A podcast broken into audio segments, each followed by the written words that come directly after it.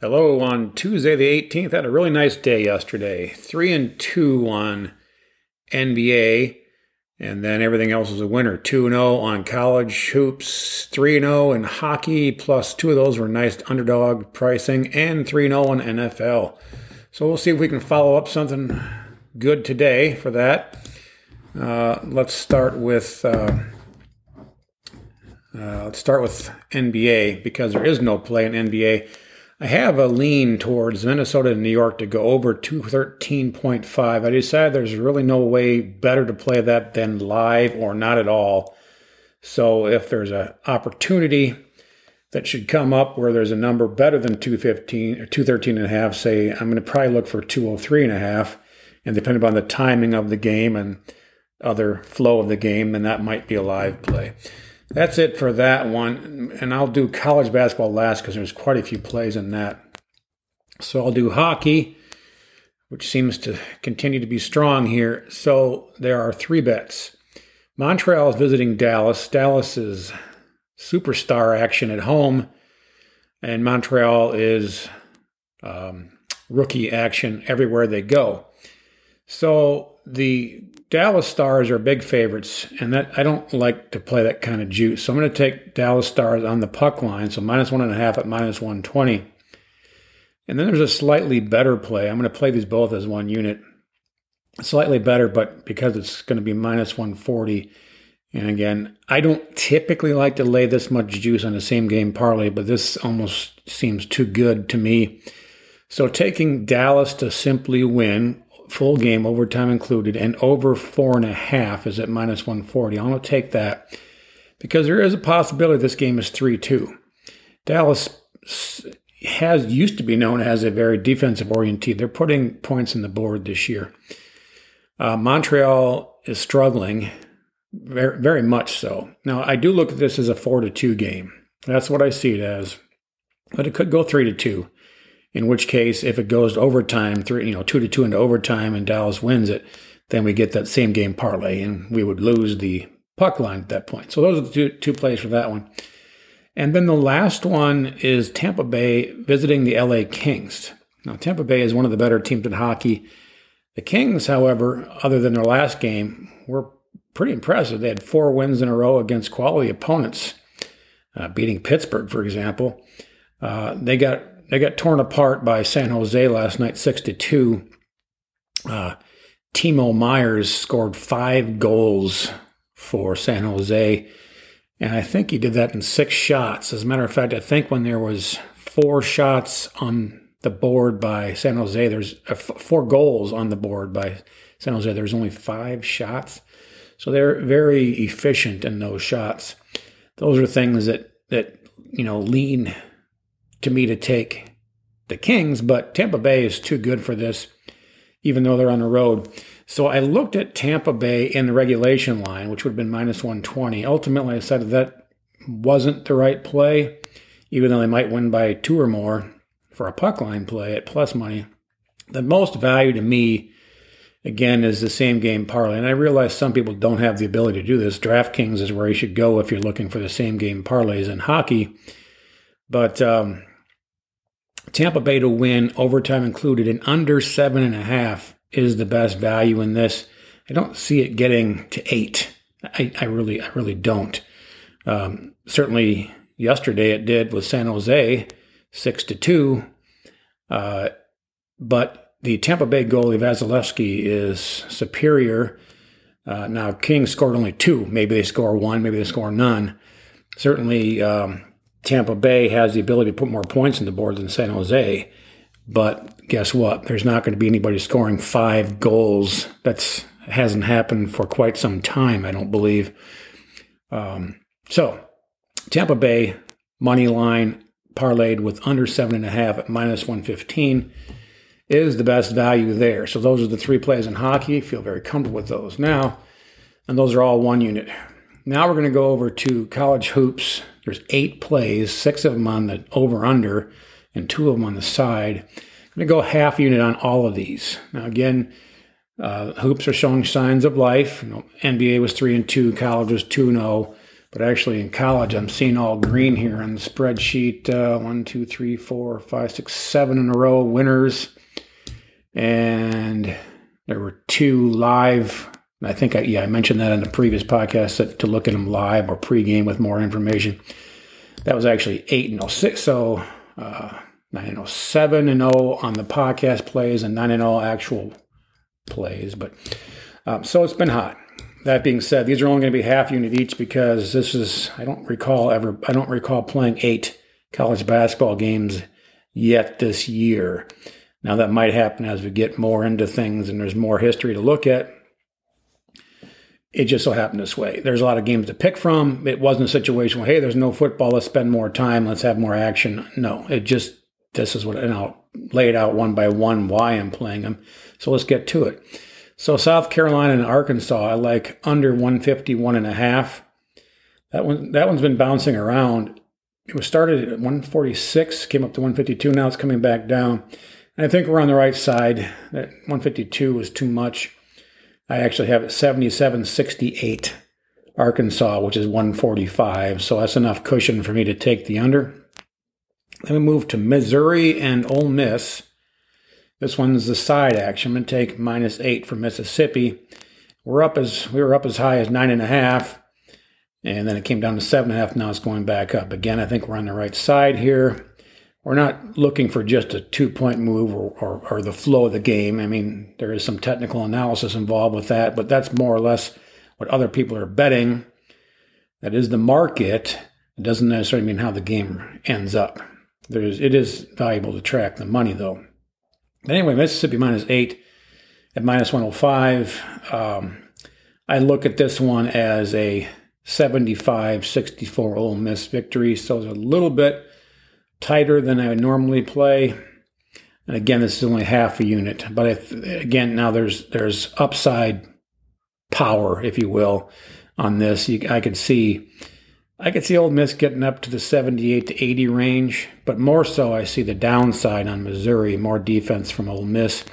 They could be down in the lower to mid 50s, I think. So that's where the that's where the the extra momentum comes from is less offense, more defense. Less offense by Missouri, more defense by Ole Miss. So I'm looking at that 11 as a ceiling or floor, if you will, a floor, if you will.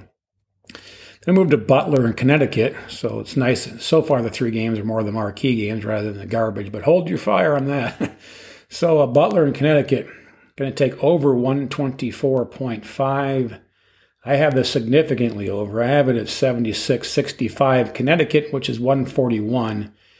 And uh, this feels like the third game in a row I'm saying this. It almost feels like I'm missing something, but both times I've said that, I wasn't missing anything. The games came through. So, uh, over 124 and a half in the uh, Butler Connecticut game. Now, just for the record, I think the books are playing a game on that a little bit too because they're trying to they're trying to juice that to minus 120, basically saying that they see that there's over potential, um, and maybe they're for extra juice. There's something wrong there. Again, it feels like something wrong.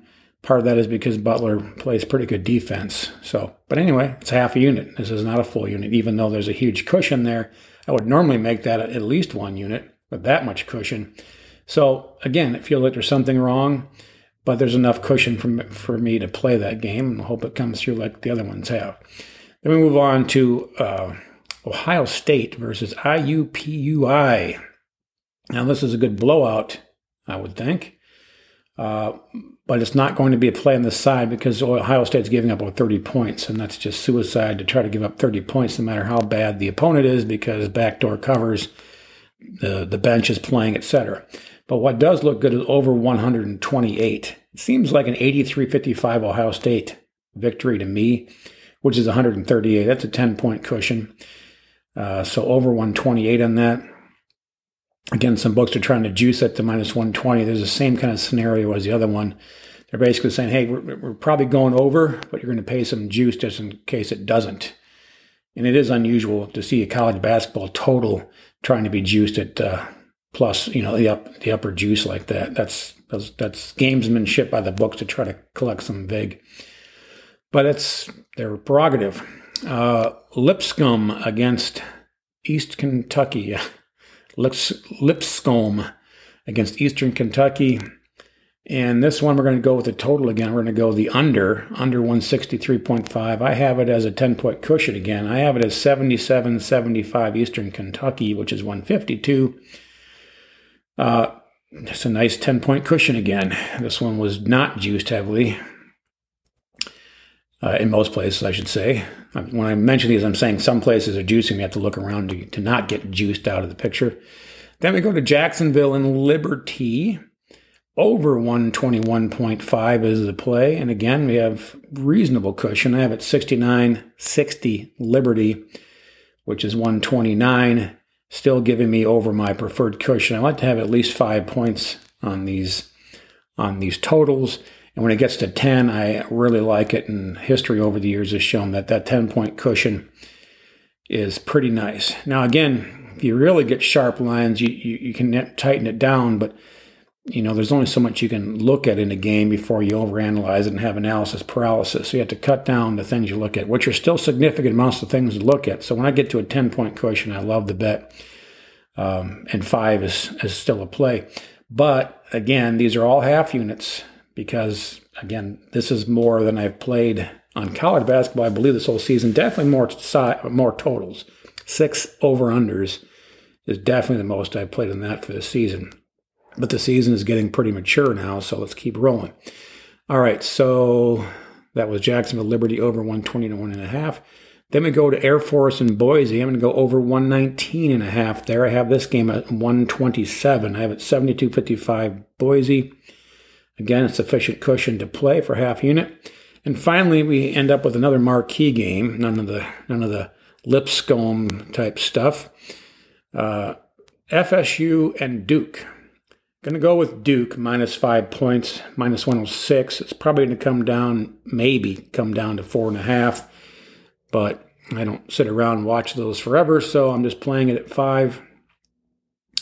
I have Duke at 77 68 in this game, nine points, which is a tight margin. But again, I was looking for upside potential from Duke or downside potential from FSU, and that's what I find. I don't find a ton of downside potential in FSU. I do look at it maybe mid 60s rather than than high 60s. And in Duke's case, I'm looking at that to maybe go 79 or 80. So this is a tight one. This is probably the tightest margin of the day. Uh, ultimately, uh, one of the things that swayed is in some uh, common opponents. They've both played three of the same opponents in the last five games, which is a significant amount of value.